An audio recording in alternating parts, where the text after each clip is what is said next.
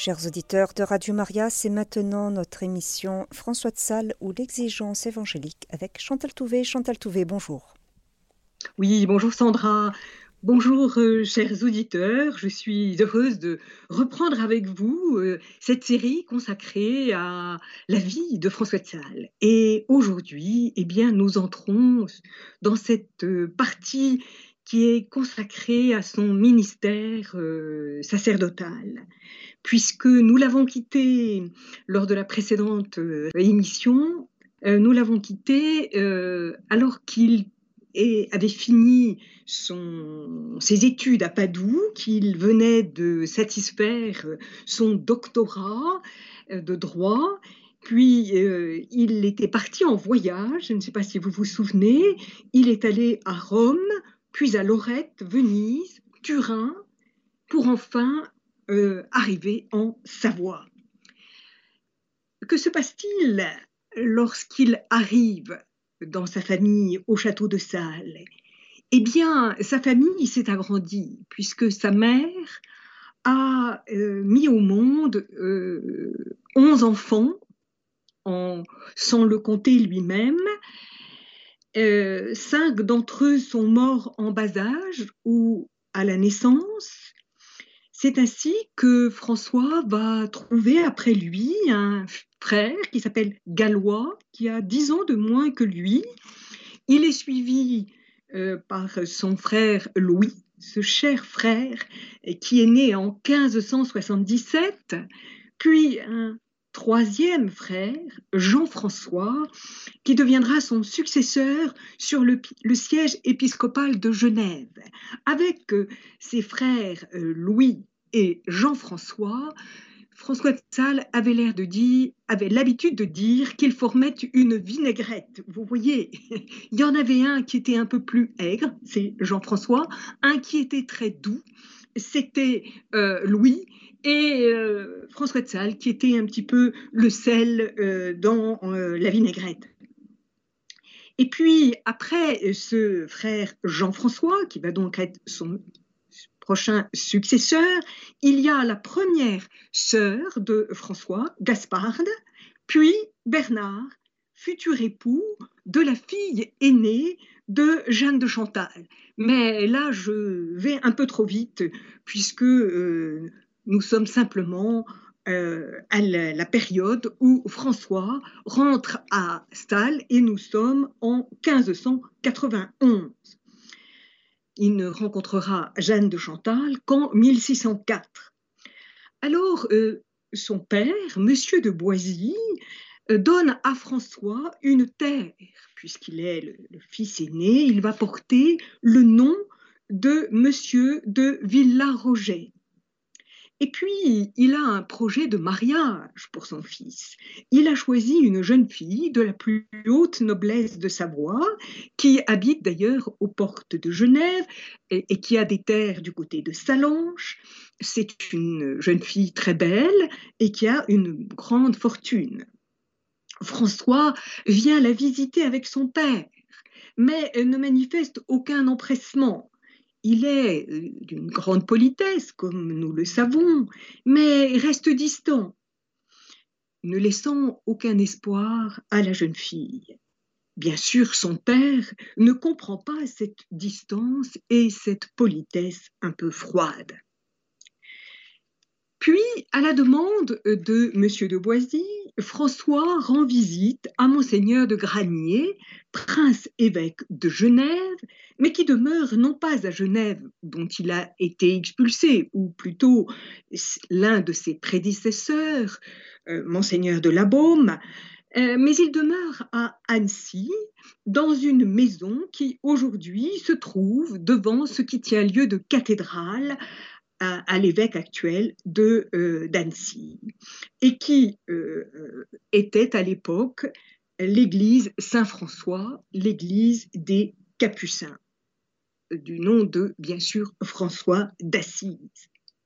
Quand François de Sales se présente à l'évêché, Monseigneur de Granier l'accueille et puis il bien sûr, euh, ils se font euh, des politesses, et puis euh, François parle de ses études, et monseigneur de Granier, qui doit faire passer un concours à plusieurs prêtres qui souhaitent obtenir un poste de curé, demande à François de Sales s'il accepterait de participer à ce concours. François ne peut refuser et un certain nombre de questions sont soulevées. Et il semble qu'il y ait des difficultés pour obtenir une réponse euh, qui soit satisfaisante sur un sujet délicat concernant les mariages secrets, c'est-à-dire des mariages qui ont été célébrés en l'absence de témoins. Or, euh, depuis le Concile de Trente, le sacrement qui repose sur la parole donnée par les époux eh nécessite que euh, cet échange de consentement se fasse en présence d'un témoin, particulièrement du prêtre. Comment maintenant régulariser euh, les prêtres, les euh, mariages qui se sont opérés sans l'absence, en l'absence de témoins? Alors, euh, François de Sales est sollicité pour donner une réponse à cette question. Il récuse euh, parce qu'il est trop jeune, mais comme monseigneur de Granier insiste, alors il reprend les différentes positions qui ont été proposées, mais il en suggère une troisième à laquelle monseigneur de Granier se rallie. Et cette question relève bien sûr du droit canonique, qui est un des sujets sur lesquels euh, François de Sales est docteur. Monseigneur de Granier va raccompagner euh, François jusqu'à la porte. Et François est tellement brillant que Monseigneur de Granier est ému. Il rencontre alors son vicaire général et lui dit Eh bien, vous venez de voir mon successeur. C'est une parole prophétique. François de Sales n'a absolument pas dit à monseigneur de Granier qu'il souhaitait être d'église. Il a seulement fait une visite de courtoisie. Monsieur de Boisy demande à son fils de se rendre à Chambéry pour y intégrer le barreau. Et là encore, François doit subir un examen il est présenté devant tout le corps du Sénat et le président va lui poser un certain nombre de questions. Là encore, François satisfait cet examen et les différents sénateurs sont consultés. Le président nous dit Charles-Auguste de Sales, qui est donc, je vous le rappelle, des premiers biographes de François de Sales, eh bien le président prononça l'arrêt que le sieur François de Sales, dit de Villaroget, homme très noble et docteur est-ce droit, serait reçu au nombre des avocats du souverain Sénat avec tous les honneurs et privilèges. Lors de son passage à Chambéry, François aurait aimé rencontrer celui euh, qu'on nommera le président Favre.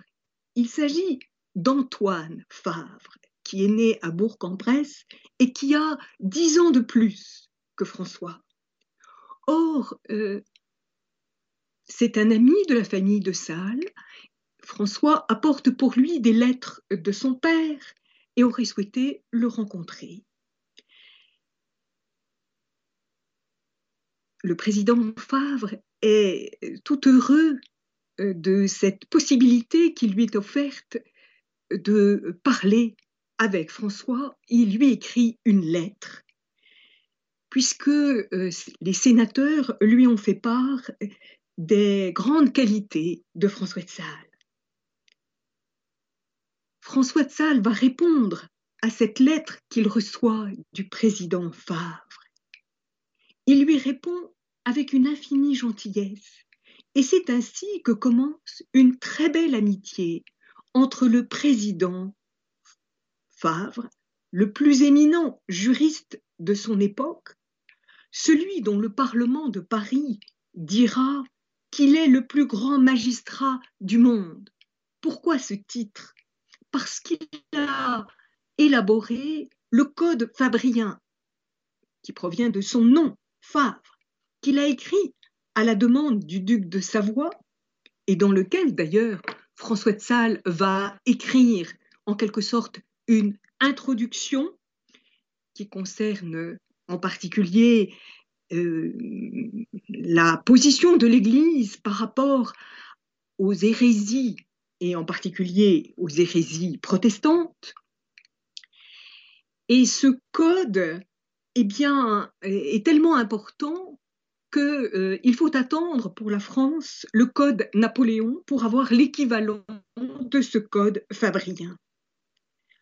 Au retour de Chambéry, François, toujours accompagné de l'abbé Déage, son précepteur, dont nous avons déjà parlé, puisqu'il a accompagné François lors de ses études à La Roche-sur-Foron, puis à Annecy, à Paris, puis enfin à Padoue, où lui aussi va euh, devenir docteur en droit et en théologie. Donc François, sur la route de Chambéry vers le château de la Tuile, qui est une possession de la famille de Salles et, qui se trouve au sud du lac d'Annecy, eh bien, François fait une première chute de cheval. Alors que vous vous rappelez lors de la deuxième émission que j'ai consacrée à François de Sales, j'avais insisté sur le fait que François s'était préparé pour être un vrai gentilhomme, qu'il avait appris à monter à cheval, mais pas simplement pour euh, euh, chasser à court, mais pour savoir des pas comme le pas d'amble et d'autres pas euh, très délicats lorsqu'il avait euh, participé à un apprentissage de l'Académie des arts de noblesse. Eh bien, le cheval de François Bronche, il tombe de cheval et lors de cette chute, son épée quitte le fourreau et forme avec lui une croix et la pointe de l'épée est tournée vers François. François se relève, mais deux fois de suite, il fait de nouvelles chutes dans les mêmes conditions. Troublé par la répétition des signes opérés par son épée, ce signe de croix que son épée et son fourreau forment, lui fait comprendre qu'il ne doit plus attendre avant d'avertir son père tant aimé que ce père doit renoncer à tous les projets de gloire humaine qu'il avait voulu pour son fils, afin de permettre à ce dernier de répondre à l'appel du Seigneur, qui lui a été rappelé par trois signes. Oui, François a promis d'être d'Église et il doit l'annoncer à son père. Quand il arrive au château de la Tuile, eh bien, au même instant, son cousin chéri, Louis, qui est lui-même ecclésiastique et appartient euh, au corps des chanoines de Genève depuis 1585, avec qui il a fait ses études à La Roche-sur-Foron, puis à Annecy, et qui a été mis dans la confidence que François souhaite être d'Église. Je pense que cette confidence a été faite au moment de la confirmation de François, c'est-à-dire pendant les études de François à Annecy.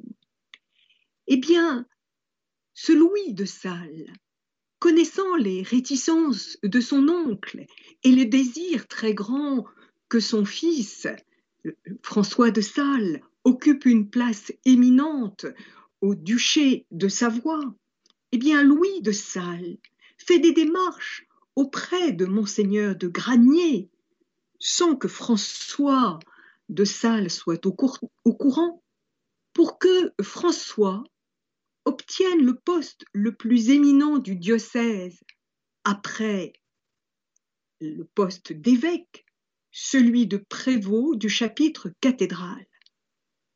Or, justement, le tenant de ce poste vient de mourir.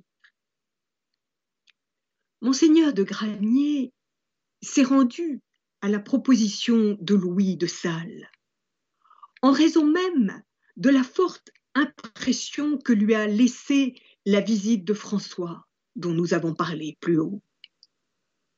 Et c'est ainsi que lorsque Louis et François se rencontrent au château de la Tuile, Louis annonce qu'il porte avec lui les lettres euh, déclarant que François peut occuper la charge de prévôt du chapitre cathédral de Genève.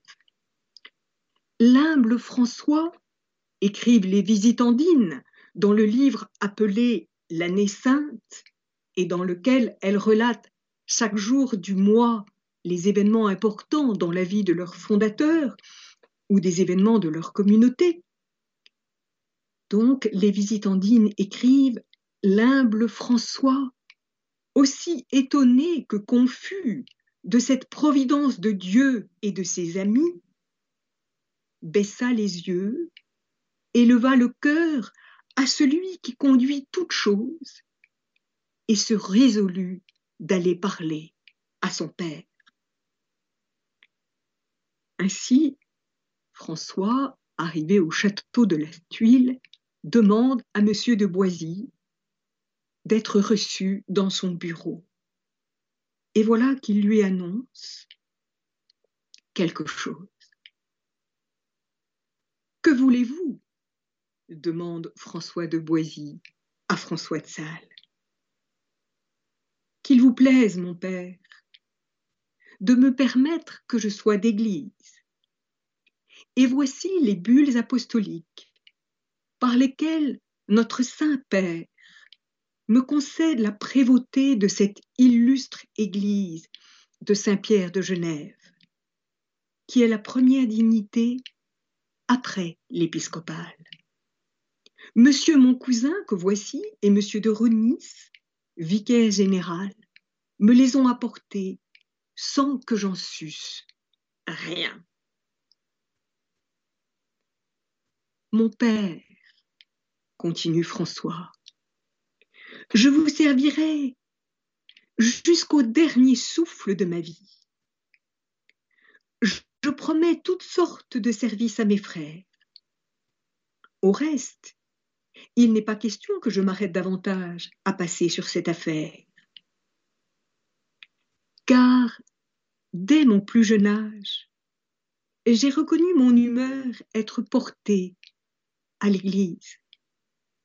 J'ai eu cette intention lorsque monseigneur l'évêque de Bagneroy me conféra la cléricature, ce qui veut dire la tonsure. J'ai promis à Dieu ma chasteté à Paris. Je me suis confirmée en cette volonté à Padoue. La sainte maison de Lorette m'a enflammée en la persévérance. Dieu m'a signifié sa volonté par d'étranges accidents, afin que je sois plus disposé à porter la croix et suivre notre Seigneur. Et François évoque les chutes de cheval qu'il a fait récemment. Enfin, je vous supplie humblement et vous conjure de me permettre cela, après quoi je n'ai plus rien à demander. Et voici ce que répond son père. Faites donc de par Dieu ce que vous voudrez. Il est bien difficile de regimber contre l'aiguillon.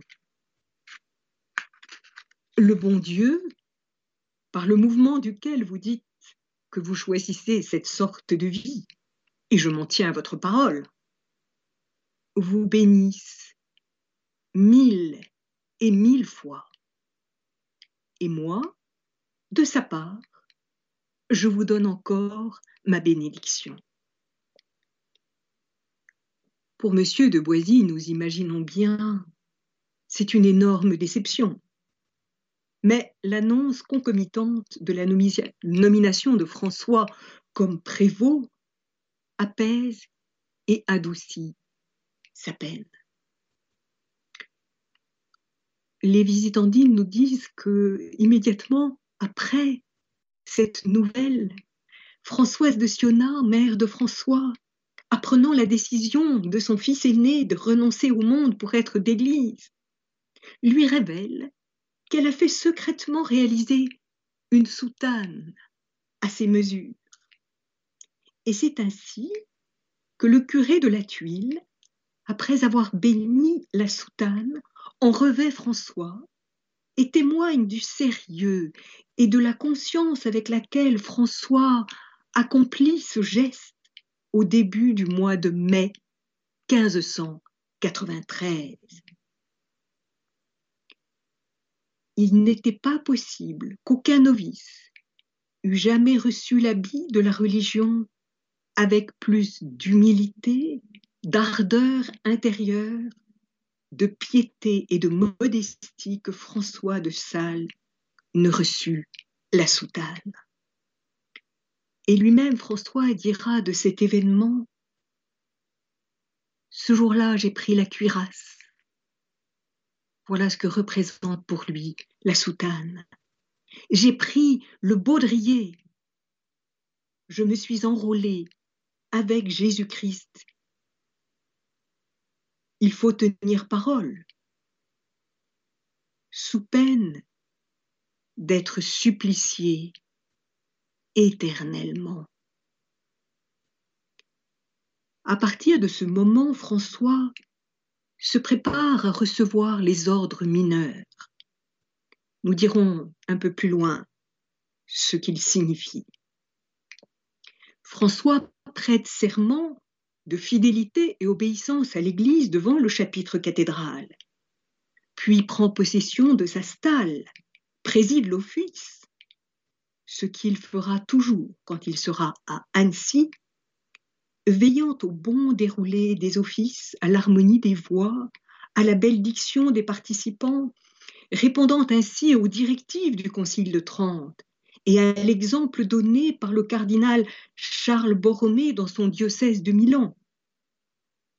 Le culte divin demandait à être restauré de manière que les prières, les cérémonies, les offices soient autant d'hommages véritables rendus à Dieu en observant la bienséance, le respect, le recueillement nécessaire. Et je vous renvoie à la musique euh, que j'ai choisie pour euh, annoncer l'émission. Le tout est Petrus, cette musique est de Palestrina, et nous entendons les paroles, nous les comprenons. C'est ce que euh, le Concile a demandé, et que la musique soit une musique qui invite au recueillement, et non pas à la bataille ou à la chasse, comme la plupart du temps, euh, ce qui se passait avant le Concile de Trente. Le 13 mai, François passe une partie de sa journée avec son évêque pour prendre sa direction et sa bénédiction avant de se retirer en solitude. Il se met sous la direction d'un jésuite au château de Salles. Et il va écrire qu'au début de cette retraite, le 19 mai 1593, en la fête de Saint-Célestin, il va recevoir une grâce très importante. Il en précise la date pour s'en souvenir toute sa vie, mais il n'en donne pas le sujet. Les visitandines pensent que François, en faisant l'offrande de sa chevelure, a fait un grand sacrifice, plus grand que de renoncer à son héritage qu'il venait de transmettre à son frère gallois, vous vous souvenez, qui est juste après lui. Et François écrit lui-même. La force de Samson était dans sa chevelure. Et je pense qu'une partie de ma faiblesse était au bout de la mienne. Car, depuis qu'elle est coupée, je me sens plus fort au service de Dieu et j'ai promis à la divine majesté de me dépouiller entièrement du vieil homme pour vivre désormais totalement avec la divine grâce en la nouveauté de vie avec Jésus-Christ. Ainsi, par ce geste qui nous paraît humainement dérisoire, François s'engage vers une nouvelle voie qui le prépare à être assimilé au Christ, in persona Christi. François se prépare par sa retraite à recevoir les ordres mineurs. Puis il renonce au poste de sénateur obtenu finalement. Donc, il était devenu avocat au Parlement de Chambéry. Il avait obtenu le poste de sénateur. Eh bien, il renonce à tout cela pour ne pas cumuler deux fonctions et ne pas être assez souvent à Annecy. Et voilà que le 9 juin, eh bien, il reçoit ces ordres mineurs dont nous avons parlé à plusieurs reprises. C'est-à-dire, il est portier d'abord, puis lecteur, exorciste, puis acolyte. Ayant reçu ces différents ordres, eh bien, monseigneur de Granier lui demande de, d'entrer dans la prédication. Et pour cela, de d'écrire, de se préparer à un sermon pour la fête de Pentecôte. C'est ainsi que le premier sermon qui nous a été conservé de François de Sales est consacré à la troisième personne de la Sainte Trinité il ne va pas le prononcer parce que un prêtre plus éminent, un capucin, le père Faudéré, se rend à Annecy et François, en toute humilité, lui cède la place. Néanmoins, je ne résiste pas à la tentation de vous lire quelques lignes de ce sermon.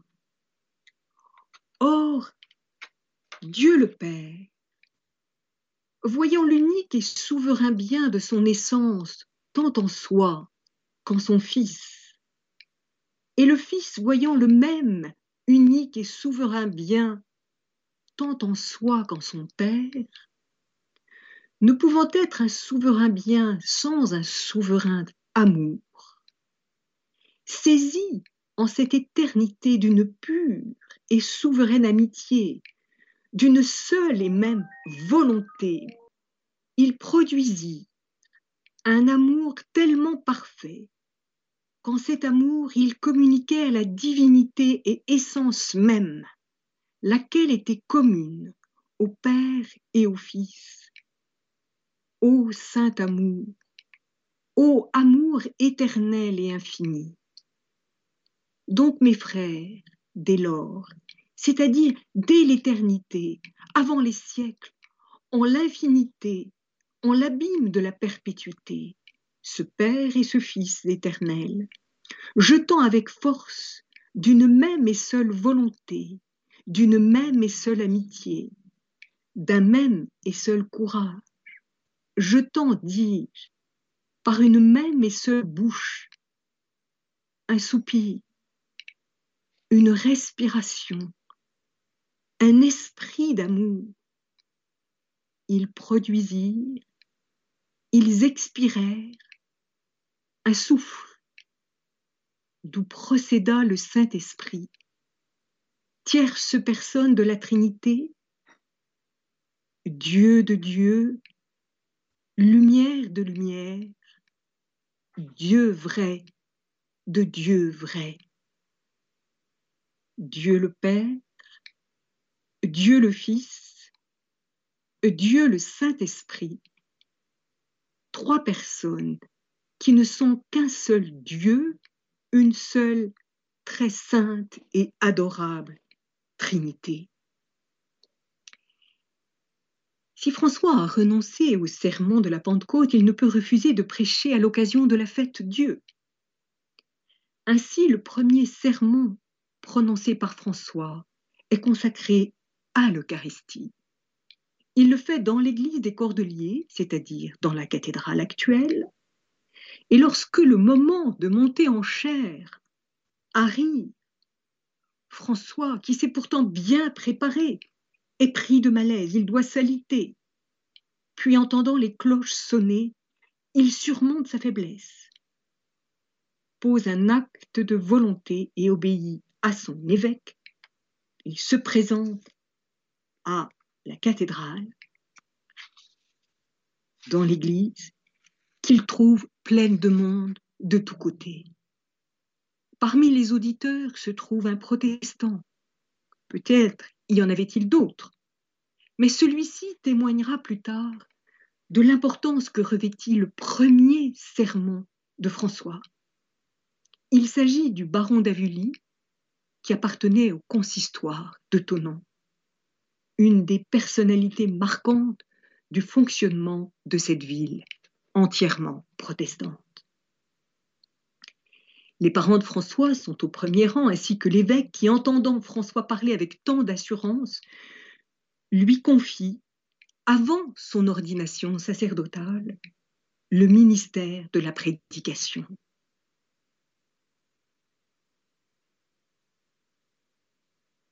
Et c'est ainsi que le sermon suivant sera consacré à la fête de Saint-Pierre, occasion pour François de Sales de parler de la succession apostolique. Ainsi, nous voyons que le premier sermon est consacré à l'Esprit Saint, le deuxième à l'Eucharistie et le troisième à l'Église. La première chose à quoi je vous exhorte, mes frères, est de remercier Dieu de ce qu'il a donné une telle pierre sur laquelle nous appuyant, nous ne tomberons jamais. Et la seconde, pour la réformation de notre entendement, je désirerais que nous fussions simples et fermes, en la foi que la Sainte Église nous enseigne, croyant fermement ce qui est écrit en cette pierre, car je vous ai dit que la loi évangélique y était écrite. Croyons donc simplement, soumettons notre entendement à la foi que notre Seigneur a fondé sur cette pierre, car les portes de l'enfer ne prévaudront pas contre elle. Le 1er septembre 1593, François de Sales fonde la confrérie des pénitents de la Croix, qui est une façon d'attirer les catholiques à la vénération de la croix, car c'est par la croix de Jésus que nous sommes sauvés. Or, les protestants ont abattu les croix de Carrefour que vénéraient les catholiques. François prévoit pour cette confrérie de nombreuses fêtes associée à la vénération de la croix. L'exaltation de la croix le 14 septembre, mais aussi la conception de la glorieuse Vierge Marie le 8 décembre, l'invention de la croix le 3 mai et la fête de Saint-Pierre et Saint-Paul. Au cours de ces, de ces fêtes, il prévoit l'adoration du Très Saint-Sacrement. En dehors de ces fêtes, il organise des pèlerinages, dont un aura eu lieu à Aix en Savoie, que nous appelons Aix-les-Bains, où se retrouveront en 1594 les premiers éléments d'une deuxième confrérie fondée à Chambéry par le président Favre. Nous arrivons maintenant à la préparation la plus proche de l'ordination sacerdotale. Quelques jours avant cette ordination, voilà que la mère de François le, réclame auprès d'elle. Elle s'inquiète parce qu'elle va accoucher de son dernier enfant et elle a peur de mourir. La présence de François la rassure. François se rend au château de Salles, là apaise sa mère, puis repart. Et la naissance se fait sans difficulté. Il s'agit d'une petite Jeanne. On attend l'ordination sacerdotale de François, qui est très proche maintenant, pour que cette petite fille entre dans le peuple de Dieu, et ce sera François qui le fera. À la mort de cette petite Jeanne en 1607, François souffrira beaucoup, avouant sa douleur par ces mots Je suis tant homme et rien plus. Ce qui veut dire Certains croient que je suis un ange, mais non, je souffre comme tout homme.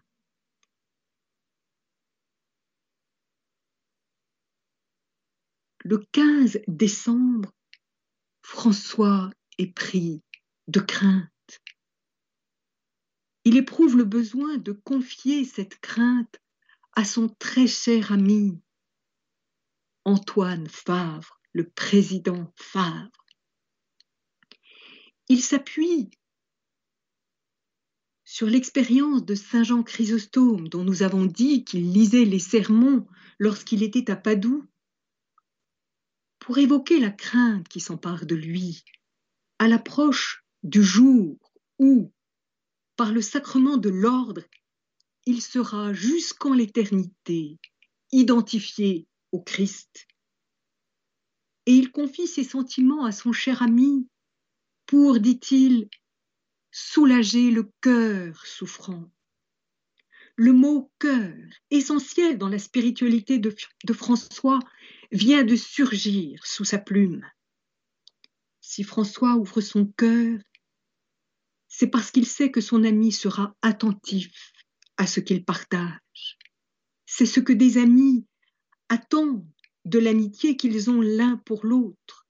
François dira à Jeanne de Chantal que l'amitié, pour porter vraiment le beau nom d'amitié, doit être réciproque.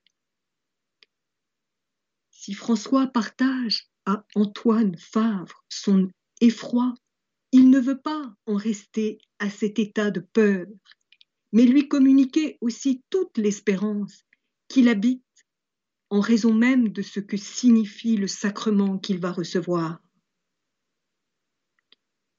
Le changement que je vais subir est le plus glorieux qui puisse m'arriver en ce monde.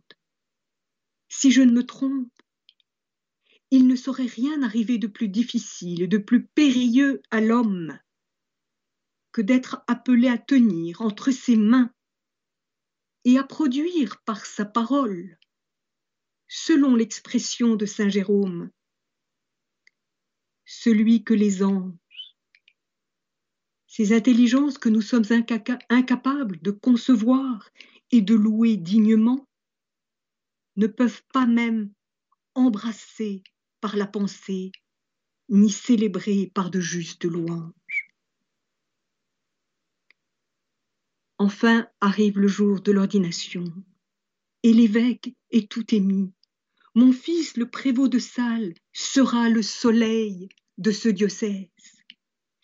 Et un chanoine n'hésite pas à célébrer ce même soleil qu'il appelle euh, le soleil sans phare mais François va le remettre à sa place doucement et dit, vous avez choisi pour moi un anagramme, mais si la moitié de cet anagramme est juste parce que Dieu me fait la grâce d'être sans phare, aimant uniquement la simplicité chrétienne et la bonne foi évangélique, ce mot de soleil me déplaît fort. La comparaison de ce bel astre devant être uniquement réservé pour le soleil de justice, Jésus-Christ est pour sa mère, la Sainte Vierge, choisi comme le soleil. Et il compose un autre anagramme, foi sans décaler. Et la cale, c'est ce qui soutient une poutre.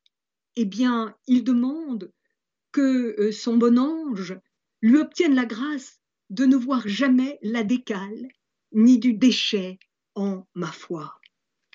Et je terminerai euh, cette émission sur la harangue que François de Sales va prononcer devant le euh, chapitre cathédral de Genève, où il demande que par la charité, eh bien, on recouvre Genève.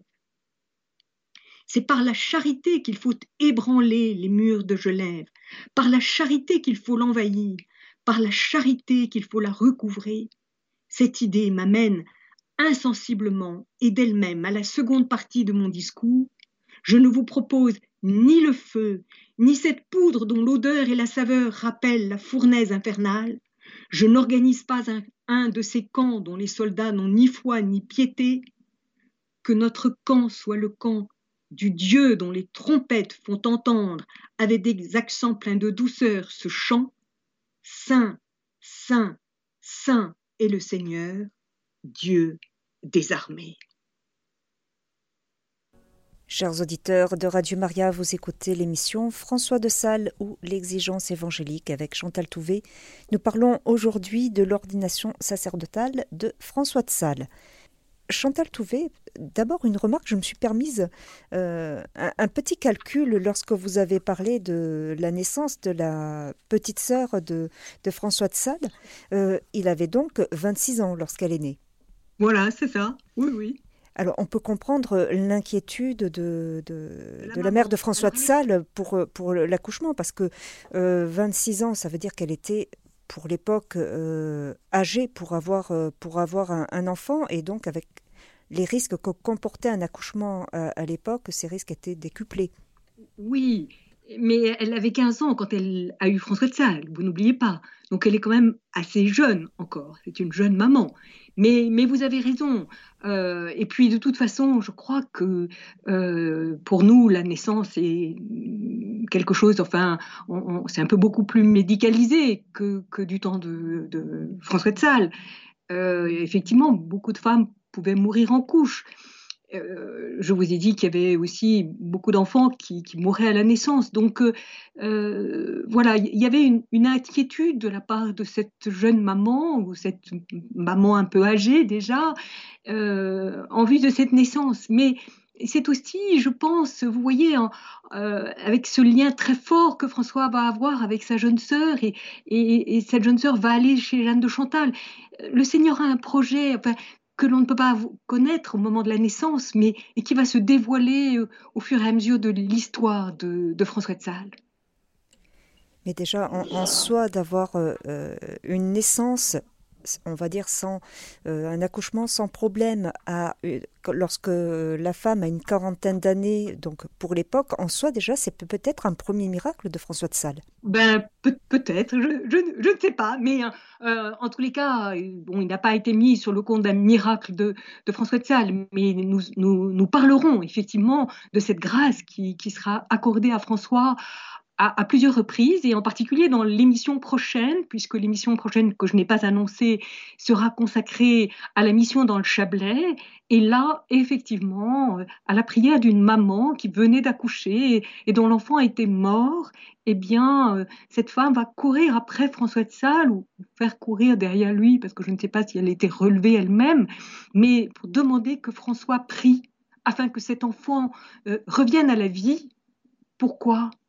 Pour lui donner le baptême et pour que elle, cette mère, soit se convertisse, c'est-à-dire abandonne les, ces théories protestantes pour retrouver la foi de ses parents, la foi de l'Église catholique. Et c'est très beau parce que c'est une des premières, voilà, c'est une résurrection entre guillemets, la façon de, la résurrection de Lazare. Mais euh, euh, voilà, euh, Jeanne d'Arc a elle aussi, en quelque sorte, prier pour qu'un enfant mort euh, revienne à la vie. et sa prière a, obtenu ça du Seigneur, eh bien, pour François de Sales, c'est ce qui va se passer euh, en 15, je, pense que c'est en 1598. Enfin, on en parlera euh, la fois prochaine. Et peut-être une, remarque aussi au vu de euh, ce décalage entre sa vocation qu'il ressentait et les, projets paternels on, voit même de, nos jours des, jeunes qui peuvent avoir euh, ce, décalage, avoir un appel, mais les parents ont d'autres projets. Imagine euh, une carrière euh, professionnelle avec, avec de grandes réussites. Imagine la fondation d'une famille pour leur enfant.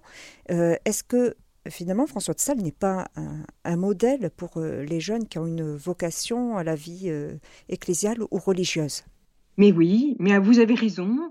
Euh, il a d'abord eu beaucoup de persévérance. Enfin, voilà, c'est ce qu'il dit à la fin de, ce long exposé que, j'ai lu euh, de cet échange avec son papa.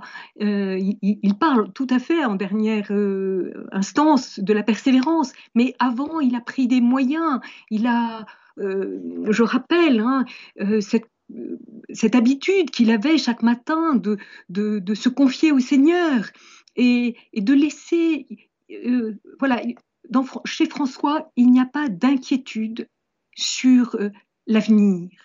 Il a choisi d'être d'église, mais en même temps, il est dans l'obéissance. Vous avez vu cette espèce de difficulté qu'il a à annoncer à son père cette vocation qui lui tient très à cœur, à laquelle il est fidèle. Et cependant, il ne sait pas comment contrarier son papa, ce grand respect qu'il a de l'autorité de son père. Euh, moi, ça me touche beaucoup. Et en même temps, eh bien, le Seigneur se rappelle à lui, c'est-à-dire ces signes, ces accidents. Il y a une chapelle qui a été construite à l'endroit de cette chute de François pour faire mémoire de, de, ce qui finalement a, l'a emporté sur toutes les hésitations de François. Et, il va y avoir un très grand respect, mais en même temps, de son père, mais en même temps une fidélité à, ce qu'il sent en lui, c'est-à-dire il faut qu'il avoue à son père qu'il veut être d'église. Et euh, il rappelle aussi qu'il s'est mis sous la protection de la Vierge Marie.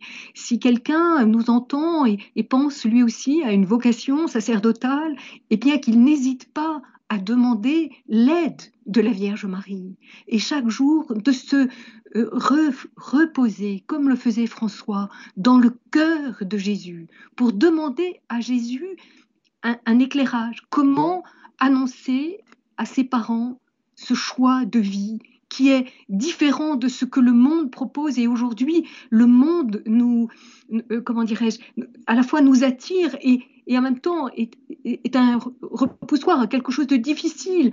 Euh, c'est aller contre le monde que de choisir Dieu aujourd'hui.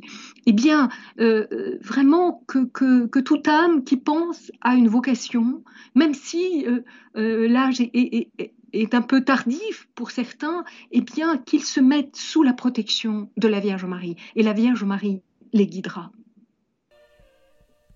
Chers auditeurs de Radio Maria, c'était l'émission François de Sales ou l'exigence évangélique avec Chantal Touvet qui nous a parlé aujourd'hui de l'ordination sacerdotale de François de Sales. Vous pourrez réécouter cette émission en podcast sur notre site internet www.radiomaria.fr.